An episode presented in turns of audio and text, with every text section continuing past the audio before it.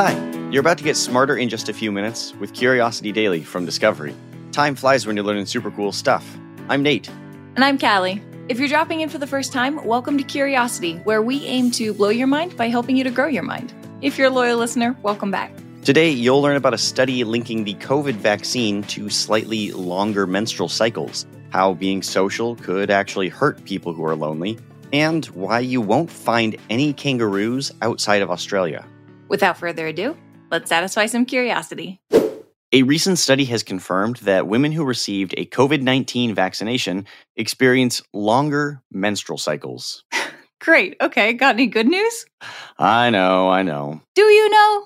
Uh, mm, okay, that's fair. I don't really know. But I will say that the study itself was actually pretty cool, and the results are actually less scary than they sound. But let's start with the study. Earlier research of women in the United States suggested the link between the vaccine and longer cycles, but for anyone who's ever listened to Curiosity Daily before, you know More research is needed. Exactly. More research. So, for this new study, the National Institutes of Health decided to go big, like like pretty massive. It included nearly 20,000 people from Canada, the UK, the US, Europe, and other parts of the world. So, this is kind of a no brainer for me and a lot of other people out there. But for those of you who don't know, how do you monitor that many menstrual cycles? Good question. You use an app. you use an app. So, vaccines causing longer menstrual cycles, period tracking apps. This story has all the makings for like a juicy conspiracy theory. I, I suppose it might seem so, but the researchers used the fertility tracking app called Natural Cycles, and users had to opt in to be part of the research, and then they were de identified. So, in other words, this was all anonymous.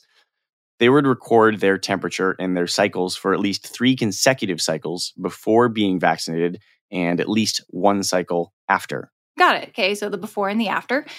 Hit me with the bad news. What did they find? Okay, so actually, it wasn't all that bad. On average, the first dose of the vaccine was linked to an increase of 0.71 days. 0.71, like not even one full day? Yeah, and the increase after the second dose was even less. It was around half a day. Wait, so what if you took both doses during the same cycle? Good question. The average increase does go up if you get both doses in the same cycle to about 3.91 days. And there was a small percentage in the study whose cycles increased eight or more days. Oh, that sounds awful. An eight day period? No, no, no, actually, no. So the study looked at the duration of the entire menstrual cycle. And in fact, they found no link to longer periods at all. Oh, okay. So for those of you who aren't familiar with how this works, a cycle is about 28 days to a month or so. So when we're talking about this, we're talking about expanding the entire cycle, not the period itself. So you kind of buried the lead there a little bit. That makes the story not so scary, especially since the average increase was so small. Right. Scientists consider any change in cycle length less than eight days to be within the normal range of variation. So we usually talk about studies with like huge revolutionary results, but this one seems, I mean, important, yes, but a little bit more meh. What's the big deal? Well, when I first read about this, I had the same thought. I mean, the findings are pretty unremarkable on the surface. But that said, for women trying to conceive, any change in the cycle like could be pretty anxiety inducing. If women believe that a vaccine might affect their ability to become pregnant or is significantly messing with their menstrual cycles, They might not get the vaccine. yeah, healthcare providers and researchers might not find the changes in cycle length meaningful, but it sure can be scary if you think the jab is going to ruin your chances of having a baby. There are all sorts of reasons people cite when deciding not to get vaccinated, but this doesn't have to be one of them. I guess that's also why it's important to have this kind of accurate data that a study this size can offer. Bigger, well designed studies lead to more accurate results, and that should make everyone feel a little better. Of course, the researchers do note that uh, Let me guess, more research is needed. Yeah, you got it. They want to know why this happens, and they want to see if there are any other effects that they may have missed. Well, I mean, I at least give them credit for being thorough. A new study is suggesting that the most common cure for loneliness might actually just make people feel worse. Well, hang on. Isn't the most common cure for loneliness just hanging out with your friends? You'd think, right?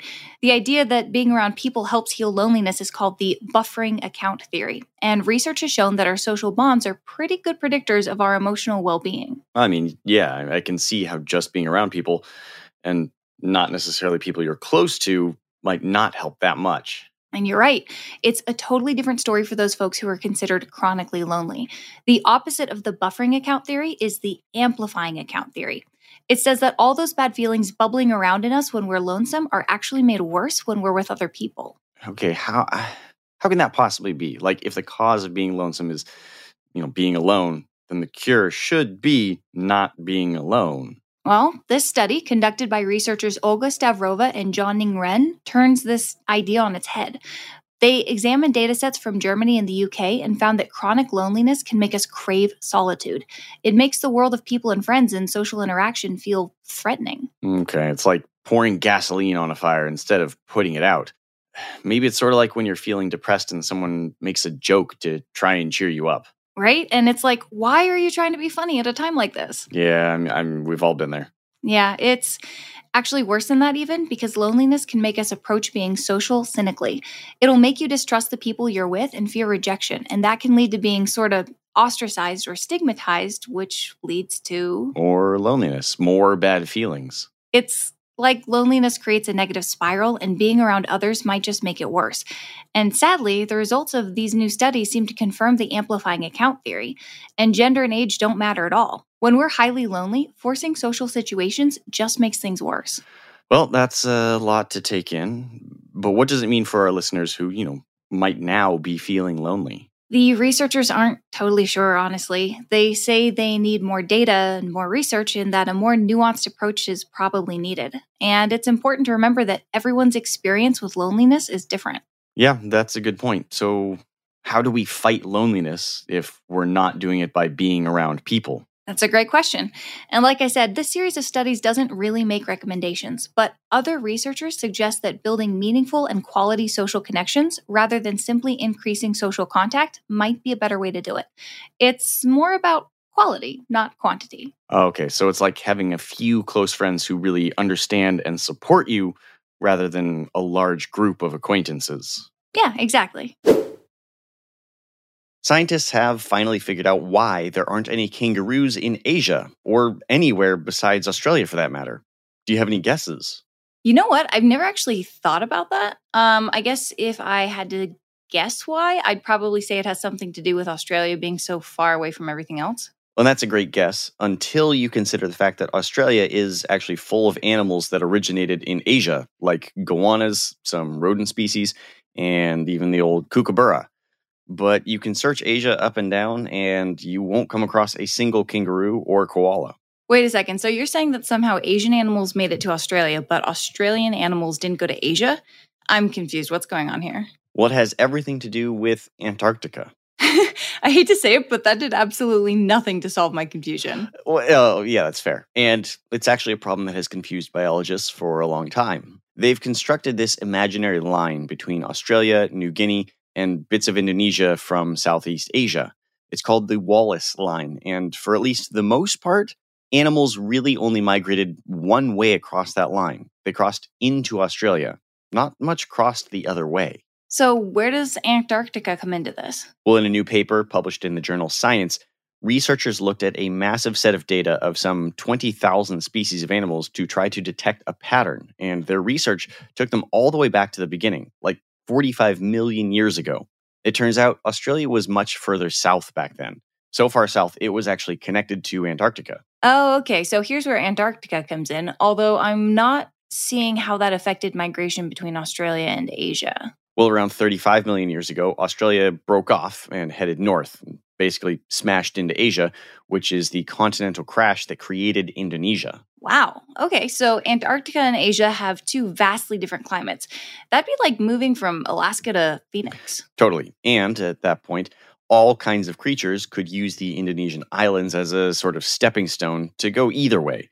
But as we know, they kind of only went one way into Australia. And it gets a little complicated here, but basically, we can boil the reasoning for this down to climate. Species that originated in Asia were better suited to adapt to the Australian climate than species that originated in Australia were to the Asian climate. So Australia sort of retired to a warmer climate when it moved north? Yeah. And while that was happening, Antarctica became surrounded by a massive ocean because Australia was no longer connected to it. So that cooled off the whole area. It was an Australia sized climate change catastrophe. The continents dried out and there was a mass extinction event, except in the region around Indonesia. It kept on being hot, wet, tropical, and just a delight for creatures great and small. The thing is, animals like the koala and our friend the kangaroo were adapted to climates more in line with Antarctica, dry and cool. As Australia heated up, they adapted to that, but they just couldn't adapt to the wet tropical conditions in Asia. But the Asian animals like the goanna could adapt to Australia? Yeah, they could tolerate a pretty wide range of conditions. So a bunch of them bought a ticket and made the move down under. Wow, okay, so that means that the kangaroo stayed in Australia because. Of Antarctica. Or to put it more precisely, because of plate tectonic shifts and global climate change millions of years ago.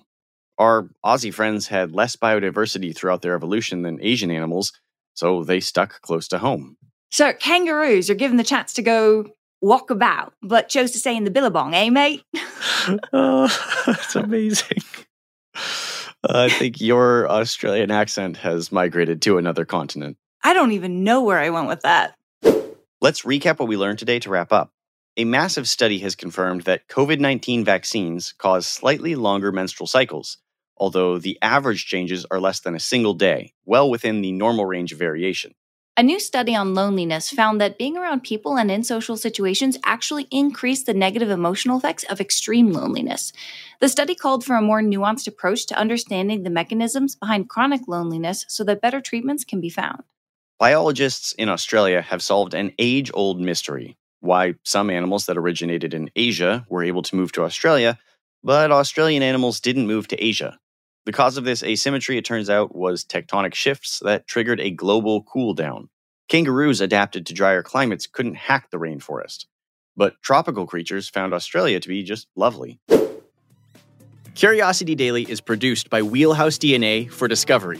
You can find our show wherever you get your podcasts, and we'd love if you could leave us a five star review on Apple Podcasts.